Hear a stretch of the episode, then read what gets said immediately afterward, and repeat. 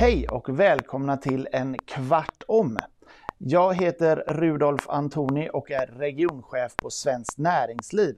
Och Svenskt Näringsliv är en organisation som via ett antal bransch och arbetsgivarorganisationer samlar ungefär 60 000 företag med nära 2 miljoner medarbetare runt omkring i Sverige i alla branscher som finns. Och eh, en kvart om är en serie miniwebbinarier som eh, vi eh, har jobbat med här under eh, 2021. Och eh, vid varje tillfälle vi kör en sån här miniwebinarie så har vi med en av våra medlemsorganisationer eh, för att diskutera en aktuell branschfråga helt enkelt. Någonting som brinner i knutarna för just den branschen som de representerar. Och idag ska vi tala om vården. Och eh, vem är då bättre lämpad att eh, diskutera vårdfrågor med än Sabina Joajot från eh, Vårdföretagarna, där hon är näringspolitisk chef. Välkommen! Tack så mycket! Jag tänkte du kan väl kanske lite kort börja med att berätta om Vårdföretagarna. Vad är ni för organisation och vilka representerar ni?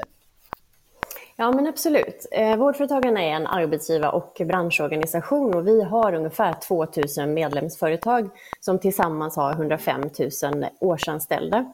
Och våra medlemsföretag de finns inom allt ifrån hemtjänst, äldreboenden, HVB och familjehem, personlig assistans till vårdcentraler och eh, högspecialiserad vård. Och gemensamt för dem det är att de jobbar eh, på uppdrag av kommuner och regioner så att det rör sig om skattefinansierad verksamhet i allt väsentligt. Eh, vi har medlemmar i princip över hela eh, landet, men det är klart att de är koncentrerade till områden där det har funnits liksom en politisk vilja att välkomna privata aktörer i vården och omsorgen. Till exempel i Västra Götaland där du sitter så finns det många privata, privat drivna vårdcentraler, men det finns också en del kommuner som har valt att ha eh, privat driven hemtjänst och också en del äldreboenden. Det jag skulle vilja säga också, det är, som man kanske inte vet om vår bransch, det är att det är en eh, småföretagarbransch. Nästan 9 av 10 företag har färre än 20 anställda. Ursäkta mig. Eh, dessutom är det många av våra medlemsföretag som leds av kvinnor. Närmare 60 procent av alla våra omsorgsföretag leds faktiskt av kvinnor. Och jämför man det med näringslivet i stort, där är förhållandet då 28 procent. Så det är en, en, på det sättet eh, en bransch som leds av många kvinnor. Och jag brukar säga att våra medlemmar är en naturlig del av välfärdens vardag. Eh, det är nog inte alla som vet det, men nästan hälften av alla landets patientbesök på vårdcentraler sker faktiskt hos en vårdgivare som, som är privat eller då ett privat företag när det gäller omsorgen, äldreomsorgen, så är ungefär 20 procent av den driven i privat regi och när det gäller eh, val av personlig assistans för de som behöver det så har 79 procent av de assistansberättigande faktiskt valt en privat utförare för sin assistans. Ja. Eh, nu är vi ju i eh, lite speciella tider. Vi är ungefär ett och ett halvt år in i eh, en pandemi. Eh, och jag kan inte tänka mig något annat än att den har påverkat er bransch i väldigt stor utsträckning. Skulle du kunna berätta lite grann på vilka sätt som ni har påverkats av det här? Absolut, men det är som du säger, det har ju inte undgått någon hur hårt pressad svensk hälso och sjukvård och omsorg har varit under den här pandemin. Men det få kanske vet är att branschen har egentligen drabbats på två helt olika sätt. Det ena är ju det här hårt pressade som jag kommer återkomma till. Men vi har också medlemsföretag som framförallt då för ett år sedan när pandemin drog igång eh, såg sin verksamhet helt eh, nedstängd därför att patienter kunde ju inte ta sig till mottagningar för man ville mota så att säga, smittan. Man fick inte eh, komma på sina, sina besök. Så där har ju även våra medlemsföretag haft behov, precis som näringslivet i stort, då, av korttidsstöd och omsättningsstöd och så där. Men om vi tittar lite grann på sjukvården så eh, skulle jag vilja säga att det har ju varit och fortsätter faktiskt vara ett väldigt tufft läge för sjukvården. Man behöver liksom möta patienternas ordinarie behov Samtidigt som man ska ställa om vården då till, till coronabehoven. Det, det kan till exempel vara att ordna infektionsmottagningar och försöka liksom möta patienterna där de är. Eh, och det har gjort att digitaliseringen faktiskt inom vården tagit ett skutt framåt nu med, med hjälp av pandemin för att man helt enkelt behövt ställa om till digitala besök. Och jag skulle vilja säga, apropå ställa om, så har faktiskt eh, de privata vårdgivarna inom sjukvården verkligen ställt om och ställt upp Flera av våra medlemmar har till exempel placerat sin personal inne på sjuk, eh, sjukhusen där man har då hjälpt till att bemanna upp eh, IVA. Eh, flera av våra medlemmar har också tagit emot stora vårduppdrag från sjukhusen till sina verksamheter så att sjukhusen har kunnat eh, koncentrera sig på covidvård. Eh, och vi har också medlemmar som, som har Eh, öppnat helt nya vårdavdelningar för att ta hand om covidsjuka personer. Jag vet till exempel också att i Västra Götaland där du sitter så har de privata vårdcentralerna tagit ett stort ansvar när det kommer till vaccinationerna. Eh, både då när det gäller de här prioriterade grupperna som man startade med, med äldre, men också nu när en större del av befolkningen ska vaccineras. Så jag skulle vilja säga att de privata vårdgivarna har varit otroligt viktiga partners för regionerna i arbetet med eh, coronapandemin. Mm. Om jag får skulle jag nog gärna också vilja nämna något kort om äldreomsorgen. Ehm, det har ju varit otroligt tufft. Det har säkert inte undgått någon heller, den, den eh, första vågen av pandemin som vi såg nu för ett år sedan, att det var så att äldreomsorgen var tufft drabbad. Ehm, hög smittspridning på landets äldreboenden och väldigt tragiskt många äldre som faktiskt har gått bort också. Mm. Ehm, det har ju konstaterats sen av både oss förstås, men också av regeringens egna coronakommission, att har man en stor samhällssmitta, vilket vi har haft i Sverige, så är det nära nog omöjligt att inte den också tar sig in på landets äldreboenden. Plus att man initialt faktiskt prioriterade sjukvården framför äldreomsorgen och det gjorde att förutsättningarna för äldreomsorgen var väldigt tuffa i början mindre möjligheter att testa sin personal, eh, också bristande tillgång till skyddsutrustning och sådär. Eh, men, men det har ju förstås förbättrats, den situationen. Då. Ehm, men en del har ju ändå då försökt i, i ljuset av detta att påstå att de privata omsorgsföretagen skulle ha klarat smittspridningen liksom sämre. Ja, jag tänkte än, fråga om det, för ja. det har ju varit en del så här ifrågasättande just eh, man har försökt att liksom polarisera mellan, mellan privata och offentliga utförare. Hur, hur har det sett ut egentligen med det?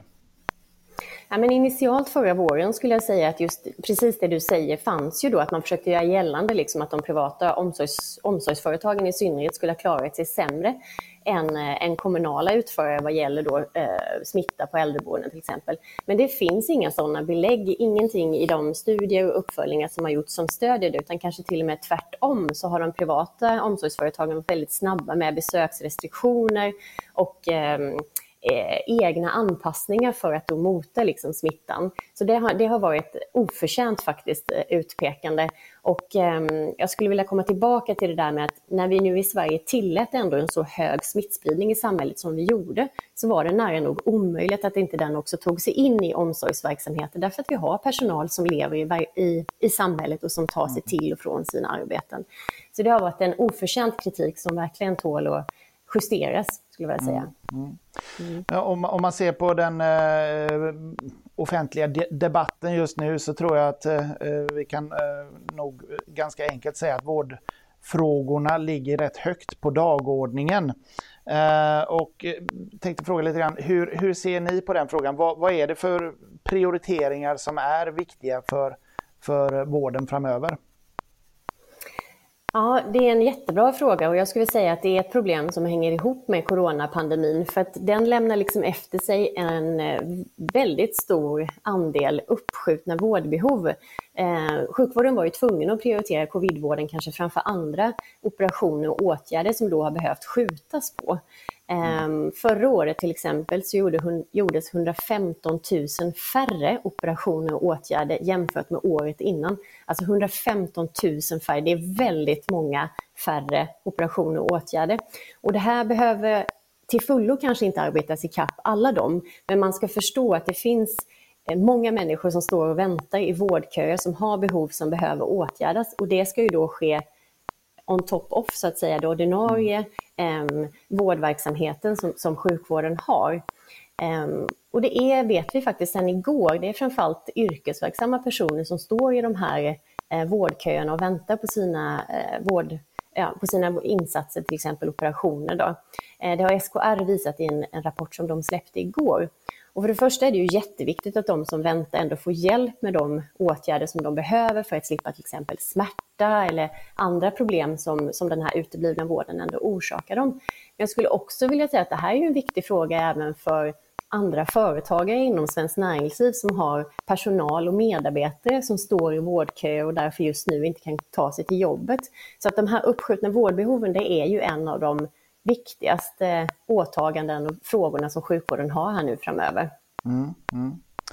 Eh, just frågor kring eh, vården, vårddebatten är, har ju länge varit väldigt starkt polariserad. Varför tror du att det ser ut så egentligen?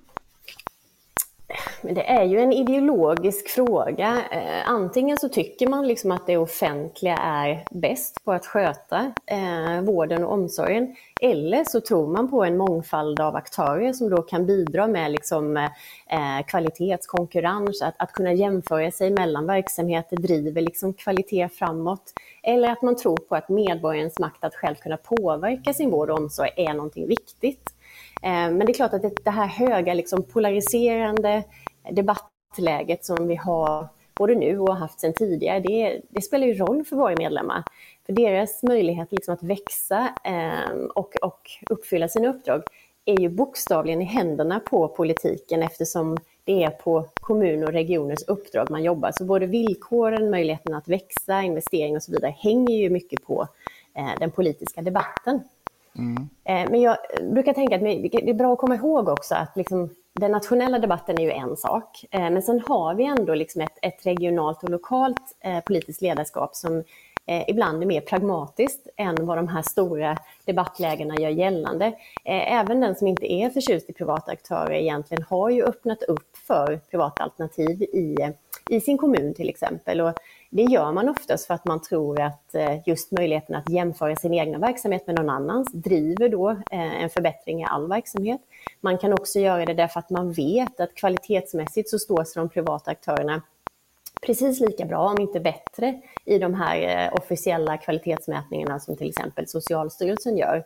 Mm. Sen är det också lokalpolitiker som vill ha fler arbetsgivare för duktiga undersköterskor till exempel att välja mellan så att, att då jag tycker vi ska komma ihåg och värna den här pragmatiska politiska inriktningen som faktiskt också finns i en del av landets kommuner och, eh, och regioner. Så att, så att frågan är inte lika polariserad eh, på, på alla nivåer i landet så att säga. Det är framförallt kanske mest på den nationella nivån som den eh, riktigt eh, starka ideologiska polariseringen finns. Men nu är vi på väg in i ett valår, kanske tidigare än vad som var planerat till och med. Eh, hur tror du att eh, vården kommer att Eh, påverkas av det, alltså inte vården som sådan utan frågan, eh, debattklimatet. Kommer, kommer vi se att det här blir en, en valfråga, någonting som man använder som slagträ i, eh, i det kommande valet? Ja, vi vet ju att sjukvårdsfrågor är liksom högt, högt rankade som prioriterade frågor för då allmänheten eller för väljarna. Så har det liksom alltid varit. Och pandemin har ju också gett en skjuts till, det, till den inställningen så att säga. Så att det är klart att eh, jag tror nog att sjukvårdsfrågor kommer få en, en stor del i, om det nu blir ett extraval här inom kort eller om vi får en valrörelse om ett år så tror jag att sjukvårdsfrågorna kommer vara på agendan. Och där skulle i alla fall jag önska mig att vi får en bra och rejäl diskussion om andra saker än driftsform, det vill säga den här konflikten mellan, ska det vara privat eller offentligt som, som sköter vården eller omsorgen, utan det vi behöver är ju en diskussion om de här vårdköerna eh, och vårdskulden som jag pratade om innan. Vi tycker ju till exempel att, att regioner eh, i mycket högre utsträckning kan upphandla vård som ett sätt att lösa vårdköerna. Vi vet att privat vård och omsorg enligt jämförande studier som vi har gjort faktiskt är både billigare och effektivare än den offentliga vården. Man får helt enkelt mer vård för pengarna. Det är en rimlig diskussion att ha. Hur ska eh, de patienter som idag står i långa vårdköer faktiskt få sin eh, operation eller åtgärd utförd? Och det som står emot det är ju, är som sagt i den här eh, polariseringen så, så är ju begreppet vinster i välfärden någonting som svingas ganska vilt. Eh, skulle du kunna hjälpa oss att reda ut det begreppet lite grann? Hur ser ni på, på vinster i välfärden? Ja, men precis. Nej, men det är ju som du säger, just att, att synen på privata aktörer, på vinster i välfärden, om de ska tillåta eller inte, det är ju en väldigt polariserande fråga som är en sån här konfliktfråga som, som drar isär partierna. Och det söker man ju oftast i, i, inför ett val eller i en valrörelse för att bli ganska tydligt för väljarna var man står i en fråga. Då. Eh, så, så att, eh, jag skulle nog säga att liksom den här eh, begreppet vinster i välfärden är väl egentligen ett samlingsnamn för en allmän kritik till företagande, förekomsten av företagande i, i välfärden. Och där skulle jag nog vilja liksom upprepa att det är oerhört beklagligt om vi hamnar i en situation där det får eh, störst fokus när det finns så många andra frågor att, att ta tag i inom vården och omsorgen. Men jag vill också säga att eh, allmänhetens syn på Eh, just vinster i välfärden är, man är ganska svalt, man har ett svalt intresse för det. Men det som däremot är väldigt cementerat hos svenska folket, det är ju möjligheten att själv få välja och framförallt välja bort vård och omsorg. 87 procent tycker det är viktigt att man ska kunna säga ifrån och, och, och att, in, alltså så att säga, välja bort den vård eller omsorg man inte är nöjd med. Eh, och det är ju andra sidan av myntet. Eh, valfriheten är viktig hos svenska folket och det så att säga, är mot, mot, står på andra sidan av eh, vinster i välfärdsbegreppet. Då. Mm. Ja, eh, vi ska börja runda av här eh, och jag tänkte fråga dig om du har eh, några medskick som du vill skicka med oss innan vi slutar. Mm. Ja, men det första jag vill säga, återupprepa det, att drift, driftsform är inte det viktiga. För patienterna och för den äldre så är det kvaliteten i verksamheterna och vård i tid som spelar roll, inte om det är en privat eller offentlig aktör som utför vården. Det andra, svenska folket vill kunna välja och välja bort. Det vill säga valfriheten och möjligheten att själv kunna påverka eh, min vård och min, eh, min omsorg är viktigt. Det, det, spelar ingen roll om det då är en privat eller offentlig aktör som utför den. Och det sista jag vill säga, nummer tre, det är att vi behöver både offentliga och privata aktörer och vårdgivare om vi ska lösa de här vårdskuldsproblemen som jag har målat upp här, så att patienter inte längre behöver vänta onödigt länge eh, på en operation eller en åtgärd. Det får bli slutorden. Tack så mycket Sabina för att du medverkade i en kvart om och eh, tack till alla er som tittade. Tack så mycket.